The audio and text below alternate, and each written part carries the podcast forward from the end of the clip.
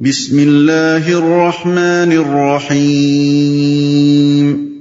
شروع اللہ کے نام سے جو رحمان و رحیم ہے۔ اقتربت الساعة انشق القمر۔ قیامت کی گھڑی قریب آ گئی اور چاند پھٹ گیا۔ یعنی چاند کا پھٹ جانا۔ اس بات کی علامت ہے کہ وہ قیامت کی گھڑی جس کے آنے کی تم لوگوں کو خبر دی جاتی رہی ہے قریب آ لگی ہے۔ اور نظام عالم کے درہم برہم ہونے کا آغاز ہو گیا ہے۔ نیز یہ واقعہ کہ چاند جیسا ایک عظیم قرا شک ہو کر دو ٹکڑے ہو گیا، اس امر کا کھلا ثبوت ہے کہ جس قیامت کا تم سے ذکر کیا جا رہا ہے وہ برپا ہو سکتی ہے۔ ظاہر ہے کہ جب چاند پھٹ سکتا ہے تو زمین بھی پھٹ سکتی ہے۔ تاروں اور سیاروں کے مدار بھی بدل سکتے ہیں اور افلاق کا یہ سارا نظام درہم برہم ہو سکتا ہے۔ اس میں کوئی چیز ازلی و ابدی اور دائم و مستقل نہیں ہے کہ قیامت برپا نہ ہو سکے۔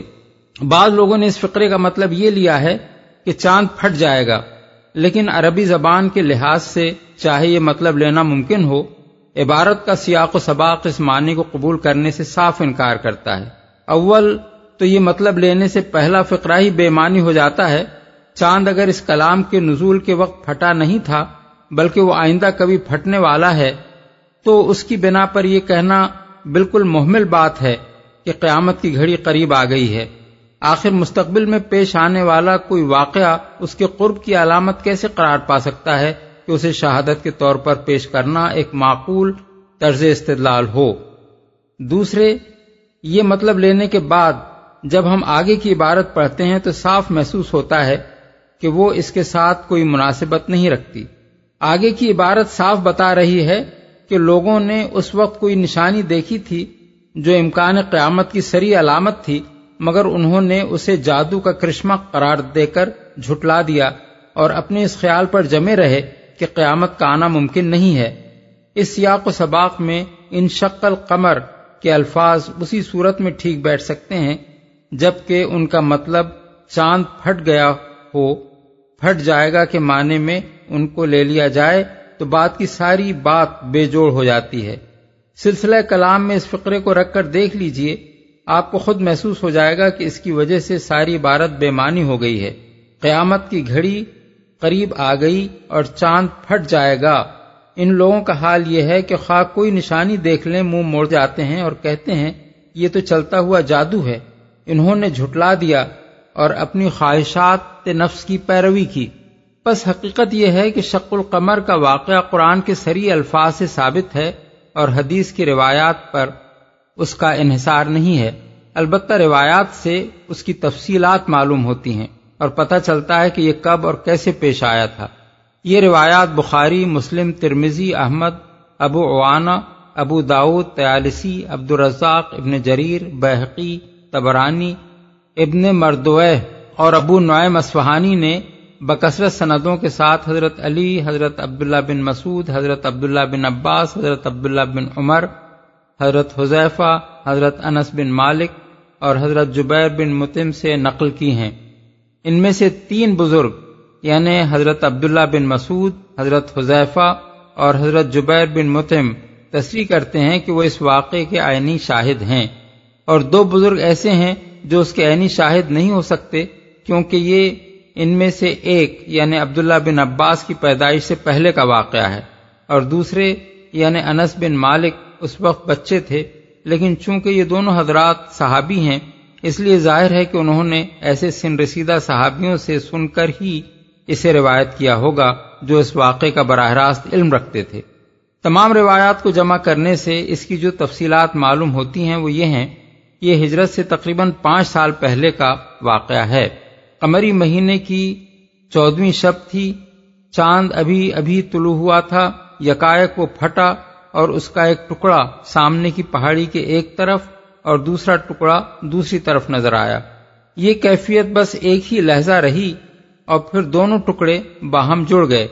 نبی صلی اللہ علیہ وسلم اس وقت مینا میں تشریف فرما تھے آپ نے لوگوں سے فرمایا، دیکھو اور گواہ رہو۔ کفار نے کہا، محمد صلی اللہ علیہ وسلم نے ہم پر جادو کر دیا تھا، اس لیے ہماری آنکھوں نے دھوکا کھایا۔ دوسرے لوگ بولے کہ محمد ہم پر جادو کر سکتے تھے، تمام لوگوں پر تو نہیں کر سکتے تھے۔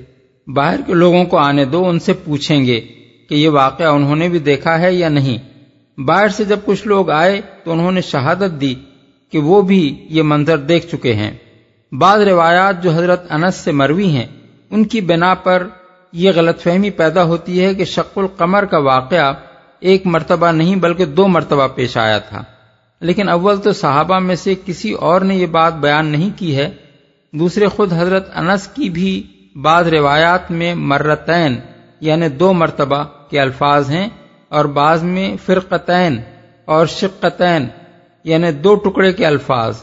تیسرے یہ کہ قرآن مجید صرف ایک ہی انشقاق کا ذکر کرتا ہے اس بنا پر صحیح بات یہی ہے کہ یہ واقعہ صرف ایک مرتبہ پیش آیا تھا۔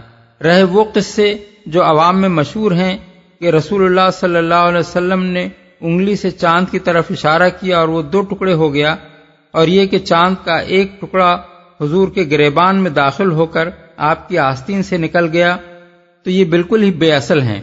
یہاں یہ سوال پیدا ہوتا ہے کہ اس واقعے کی حقیقی نوعیت کیا تھی؟ کیا یہ ایک معجزہ تھا جو کفار مکہ کے مطالبے پر رسول اللہ صلی اللہ علیہ وسلم نے اپنی رسالت کے ثبوت میں دکھایا تھا، یا یہ ایک حادثہ تھا جو اللہ تعالیٰ کی قدرت سے چاند میں پیش آیا اور رسول اللہ صلی اللہ علیہ وسلم نے لوگوں کو اس کی طرف توجہ صرف اس غرض کے لیے دلائی کہ یہ امکان قیامت اور قرب قیامت کی ایک نشانی ہے۔ علماء اسلام کا ایک بڑا گروہ اسے حضور کے معجزات میں شمار کرتا ہے اور ان کا خیال یہ ہے کہ کفار کے مطالبے پر یہ معجزہ دکھایا گیا تھا، لیکن اس رائے کا مدار صرف بعض ان روایات پر ہے جو حضرت انس سے مروی ہیں۔ ان کے سوا کسی صحابی نے بھی یہ بات بیان نہیں کی ہے۔ فتح الباری میں ابن حجر کہتے ہیں کہ یہ قصہ جتنے طریقوں سے منقول ہوا ہے، ان میں سے کسی میں بھی حضرت انس کی حدیث کے سوا یہ مضمون میری نگاہ سے نہیں گزرا کہ شق القمر کا واقعہ مشرقین کے مطالبے پر ہوا تھا۔ باب انشقاق القمر۔ ایک روایت ابو نعیم اصفہانی نے دلائل النبوہ میں حضرت عبداللہ بن عباس سے بھی اس مضمون کی نقل کی ہے، مگر اس کی صنعت ضعیف ہے اور قوی سندوں سے جتنی روایات کتب حدیث میں ابن عباس سے منقول ہوئی ہیں، ان میں سے کسی میں بھی اس کا ذکر نہیں ہے۔ علاوہ بری حضرت انس اور حضرت عبداللہ بن عباس، دونوں اس واقعے کے ہم اثر نہیں ہیں۔ بخلاف اس کے جو صحابہ اس زمانے میں موجود تھے، حضرت عبداللہ بن مسعود، حضرت حذیفہ، حضرت جبیر بن مطعم، حضرت علی، حضرت عبداللہ بن عمر، ان میں سے کسی نے بھی یہ نہیں کہا ہے کہ مشرقین مکہ نے حضور کی صداقت کے ثبوت میں کسی نشانی کا مطالبہ کیا تھا اور اس پر شق القمر کا یہ معجزہ ان کو دکھایا گیا۔ سب سے بڑی بات یہ ہے کہ قرآن مجید خود بھی اس واقعے کو رسالت محمدی کی نہیں، بلکہ قرب قیامت کی نشانی کے طور پر پیش کر رہا ہے۔ البتہ یہ اس لحاظ سے حضور کی صداقت کا ایک نمایاں ثبوت ضرور تھا کہ آپ نے قیامت کے آنے کی جو خبریں لوگوں کو دی تھیں، یہ واقعہ ان کی تصدیق کر رہا تھا۔ موترزین اس پر دو طرح کے اعتراضات کرتے ہیں۔ اول تو ان کے نزدیک ایسا ہونا ممکن ہی نہیں ہے کہ چاند جیسے عظیم کرے کے دو ٹکڑے پھٹ کر الگ ہو جائیں۔ اور سینکڑوں میل کے فاصلے تک ایک دوسرے سے دور جانے کے بعد پھر باہم جڑ جائیں۔ دوسرے، وہ کہتے ہیں کہ اگر ایسا ہوا ہوتا تو یہ واقعہ دنیا بھر میں مشہور ہو جاتا۔ تاریخوں میں اس کا ذکر آتا اور علم نجوم کی کتابوں میں اسے بیان کیا جاتا۔ لیکن در حقیقت یہ دونوں اعتراضات بے وزن ہیں۔ جہاں تک اس کے امکان کی بحث ہے، قدیم زمانے میں تو شاید وہ چل بھی سکتی تھی۔ لیکن موجودہ دور میں سیاروں کی ساخت کے متعلق انسان کو جو معلومات حاصل ہوئی ہیں، ان کی بنا پر یہ بات بالکل ممکن ہے کہ قرا اپنے اندر کی آتش فشانی کے باعث پھٹ جائے اور اس زبردست انفجار سے اس کے دو ٹکڑے دور تک چلے جائیں اور پھر اپنے مرکز کی مقناطیسی قوت کے سبب سے وہ ایک دوسرے کے ساتھ آ ملیں۔ رہا دوسرا اعتراض، تو وہ اس لیے بے وزن ہے کہ یہ واقعہ اچانک بس ایک لہجے کے لیے پیش آیا تھا۔ ضروری نہیں تھا کہ اس خاص لمحے میں دنیا بھر کی نگاہیں چاند کی طرف لگی ہوئی ہوں۔ اس سے کوئی دھماکہ نہیں ہوا تھا کہ لوگوں کی توجہ اس کی طرف منطف ہوتی۔ پہلے سے کوئی اطلاع اس کی نہ تھی کہ لوگ اس کے منتظر ہو کر آسمان کی طرف دیکھ رہے ہوتے۔ پوری روئے زمین پر اسے دیکھا بھی نہیں جا سکتا تھا۔ بلکہ صرف عرب اور اس کے مشرقی جانب کے ممالک ہی میں اس وقت چاند نکلا ہوا تھا۔ تاریخ نگاری کا ذوق اور فن بھی اس وقت تک اتنا ترقی یافتہ نہ تھا کہ مشرقی ممالک میں جن لوگوں نے اسے دیکھا ہوتا، وہ اسے ثبت کر لیتے اور کسی مورخ کے پاس یہ شہادتیں جمع ہوتی اور وہ تاریخ کی کسی کتاب میں ان کو درج کر لیتا۔ تاہم، ملابار کی تاریخوں میں یہ ذکر آیا ہے کہ اس رات وہاں کے ایک راجا نے یہ منظر دیکھا تھا۔ رہی علم نجوم کی کتابیں اور جنتریاں، تو ان میں اس کا ذکر آنا صرف اس حالت میں ضروری تھا، جبکہ چاند کی رفتار اور اس کی گردش کے راستے اور اس کے طلوع و غروب کے اوقات میں اس سے کوئی فرق واقع ہوا ہوتا۔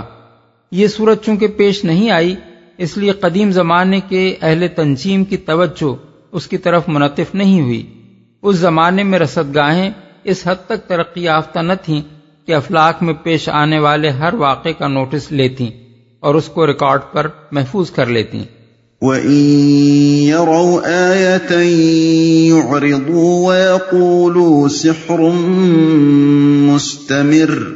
مگر ان لوگوں کا حال یہ ہے کہ خواہ کوئی نشانی دیکھ لیں منہ موڑ جاتے ہیں اور کہتے ہیں یہ تو چلتا ہوا جادو ہے۔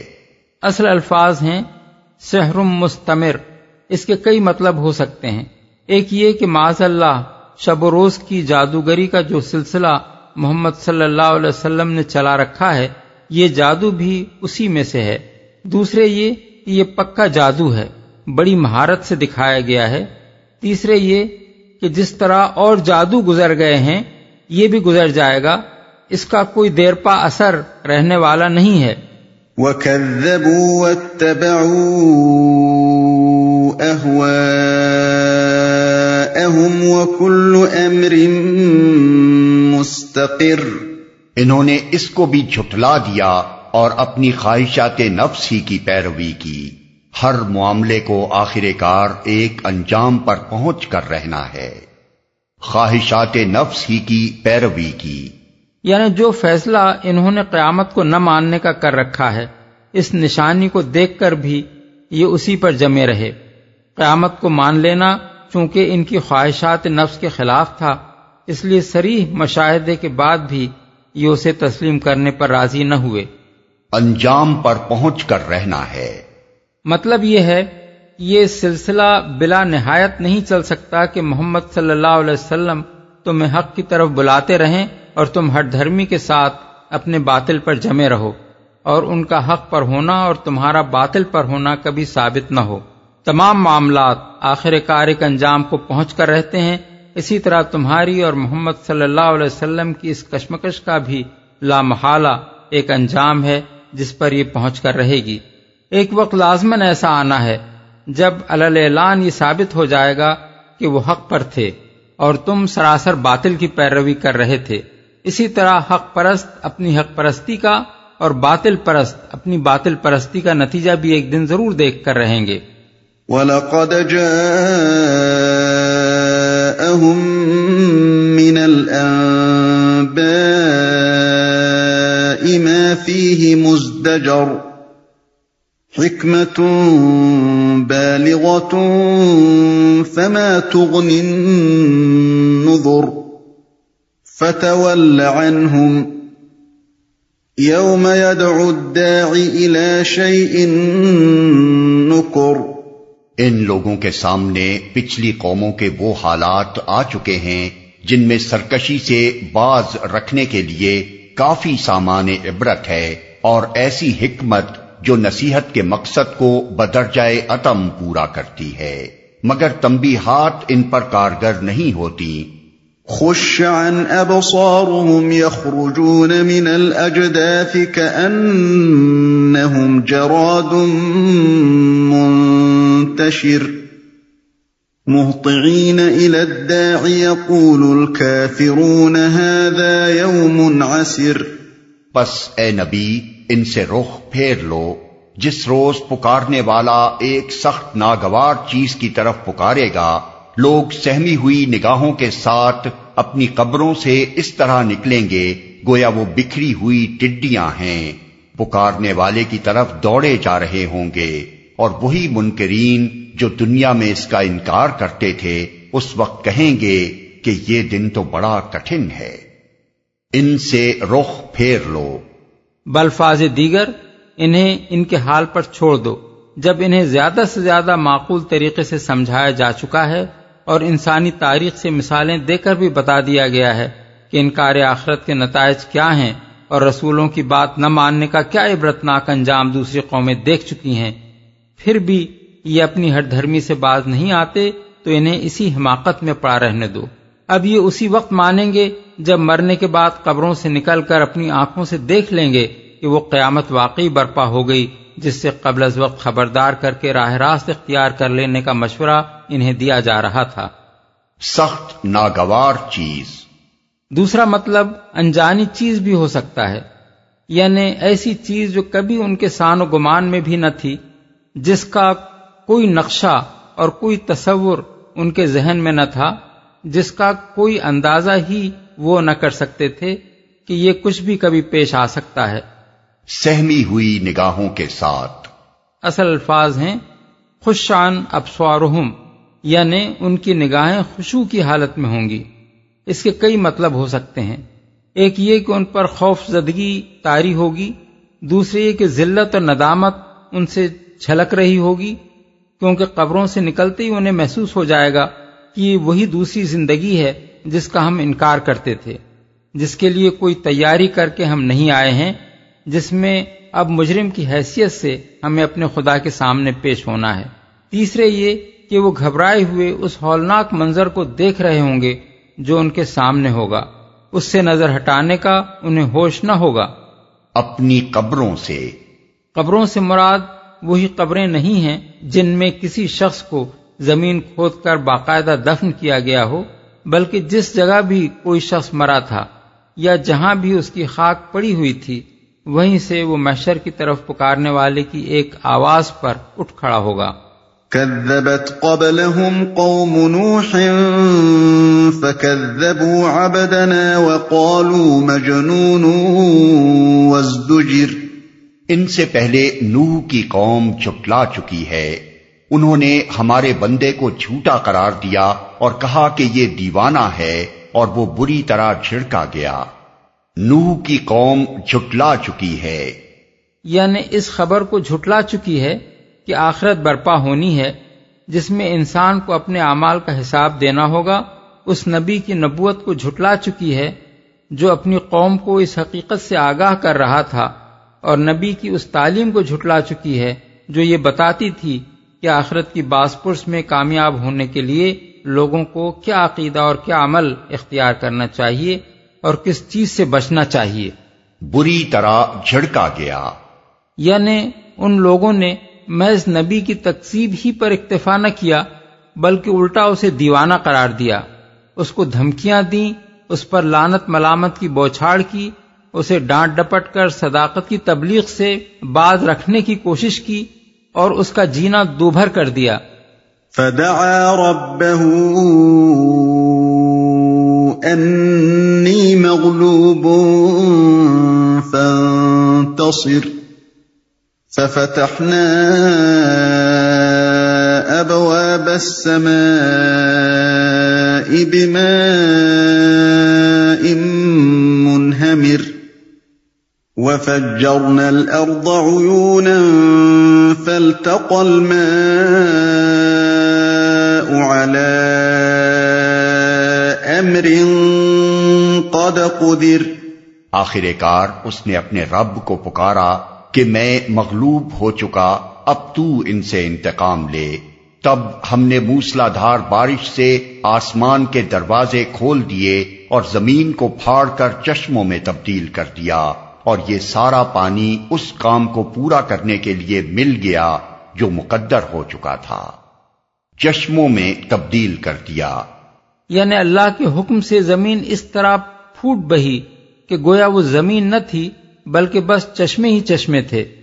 وحملناه على ذات ألواح ودسر تجري بأعيننا جزاء لمن كان كفر۔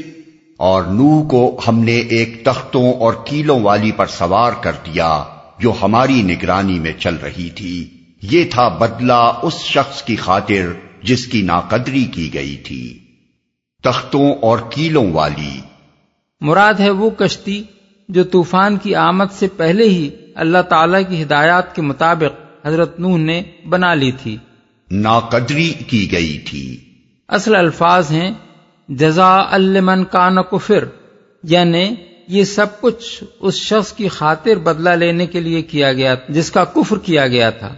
کفر اگر انکار کے معنی میں ہو، تو اس کا مطلب یہ ہوگا کہ جس کی بات ماننے سے انکار کیا گیا تھا۔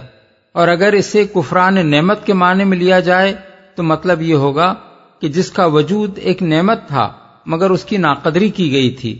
وَلَقَدْ تَرَكْنَاهَا آيَةً فَهَلْ مِن مُدَّكِرٍ فَكَيْفَ كَانَ عَذَابِي وَنُذُرِ وَلَقَدْ يَسَّرْنَا الْقُرْآنَ لِلذِّكْرِ فَهَلْ مِن مُدَّكِرٍ اس کشتی کو ہم نے ایک نشانی بنا کر چھوڑ دیا۔ پھر کوئی ہے نصیحت قبول کرنے والا؟ دیکھ لو کیسا تھا میرا عذاب۔ اور کیسی تھی میری تمبی ہاتھ ہم نے اس قرآن کو نصیحت کے لیے آسان ذریعہ بنا دیا ہے۔ پھر کیا ہے کوئی نصیحت قبول کرنے والا؟ نشانی بنا کر چھوڑ دیا۔ یہ معنی بھی ہو سکتے ہیں کہ ہم نے اس عقوبت کو ایک نشان عبرت بنا کر چھوڑ دیا۔ لیکن ہمارے نزدیک زیادہ قابل ترجیح معنی یہ ہیں کہ اس کشتی کو نشان عبرت بنا دیا گیا۔ ایک بلند و بالا پہاڑ پر اس کا موجود ہونا سینکڑوں ہزاروں برس تک لوگوں کو خدا کے غضب سے خبردار کرتا رہا اور انہیں یاد دلاتا رہا کہ اس سرزمین پر خدا کی نافرمانی کرنے والوں کی کیسی شامت آئی تھی اور ایمان لانے والوں کو کس طرح اس سے بچایا گیا تھا۔ امام بخاری، ابن ابی حاتم عبد الرزاق اور ابن جریر نے قطادہ سے روایات نقل کی ہیں کہ مسلمانوں کی فتح عراق و الجزیرہ کے زمانے میں یہ کشتی جودی پر اور ایک روایت کے مطابق باقردہ نامی بستی کے قریب موجود تھی اور ابتدائی دور کے اہل اسلام نے اس کو دیکھا تھا۔ موجودہ زمانے میں بھی ہوائی جہازوں سے پرواز کرتے ہوئے بعض لوگوں نے اس علاقے کی ایک چوٹی پر ایک کشتی نما چیز پڑی دیکھی ہے، جس پر شبہ کیا جاتا ہے کہ وہ سفینہ نو ہے اور اسی بنا پر وقتاً فوقتاً اس کی تلاش کے لیے مہمات جاتی رہی ہیں۔ آسان ذریعہ بنا دیا ہے۔ بعض لوگوں نے یسرن القرآن کے الفاظ سے یہ غلط مطلب نکال لیا ہے کہ قرآن ایک آسان کتاب ہے۔ اسے سمجھنے کے لیے کسی علم کی ضرورت نہیں، حتیٰ کہ عربی زبان تک سے واقفیت کے بغیر جو شخص چاہے اس کی تفسیر کر سکتا ہے اور حدیث و فقہ سے بے نیاز ہو کر اس کی آیات سے جو احکام چاہے مستمت کر سکتا ہے۔ حالانکہ جس سیاق و سباق میں یہ الفاظ آئے ہیں، اس کو نگاہ میں رکھ کر دیکھا جائے تو معلوم ہوتا ہے کہ سرشاد کا مدعا لوگوں کو یہ سمجھانا ہے کہ نصیحت کا ایک ذریعہ تو ہیں وہ عبرتناک عذاب جو سرکش قوموں پر نازل ہوئے، اور دوسرا ذریعہ ہے یہ قرآن جو دلائل اور واض و تلقین سے تم کو سیدھا راستہ بتا رہا ہے۔ اس ذریعے کے مقابلے میں نصیحت کا یہ ذریعہ زیادہ آسان ہے۔ پھر کیوں تم اس سے فائدہ نہیں اٹھاتے اور عذاب ہی دیکھنے پر اصرار کیے جاتے ہو۔ یہ تو سراسر اللہ تعالی کا فضل ہے کہ اپنے نبی کے ذریعے سے یہ کتاب بھیج کر وہ تمہیں خبردار کر رہا ہے کہ جن راہوں پر تم لوگ جا رہے ہو، وہ کس تباہی کی طرف جاتی ہیں اور تمہاری خیر کس راہ میں ہے۔ نصیحت کا یہ طریقہ اسی لیے تو اختیار کیا گیا ہے کہ تباہی کے گڑھے میں گرنے سے پہلے تمہیں اس سے بچا لیا جائے۔ اب اس سے زیادہ نادان اور کون ہوگا جو سیدھی طرح سمجھانے سے نہ مانے اور گڑھے میں گر کر ہی یہ تسلیم کرے کہ واقعی یہ گڑھا تھا۔ كذبت عاد فكيف كان عذابي ونذر۔ أرسلنا عليهم ريحا صرصرا في يوم نحس مستمر. تنزع الناس كأنهم أعجاز نخل منقعر. فكيف كان عذابي ونذر؟ آد نے جھٹلایا تو دیکھ لو کہ کیسا تھا میرا عذاب اور کیسی تھی میری تمبی ہاتھ ہم نے ایک پہم نحوست کے دن سخت طوفانی ہوا ان پر بھیج دی، جو لوگوں کو اٹھا اٹھا کر اس طرح پھینک رہی تھی جیسے وہ جڑ سے اکھڑے ہوئے کھجور کے تنے ہوں۔ پس دیکھ لو کہ کیسا تھا میرا عذاب اور کیسی تھی میری تمبی ہاتھ نحوست کے دن۔ یعنی ایک ایسے دن جس کی نحوست کئی روز تک مسلسل جاری رہی، سورہ حامیم السجدہ، آیت سولہ میں فی ایام نحساتن کے الفاظ استعمال ہوئے ہیں اور سورہ الحاقہ آیت سات میں فرمایا گیا ہے کہ ہوا کا یہ طوفان مسلسل سات رات اور آٹھ دن جاری رہا۔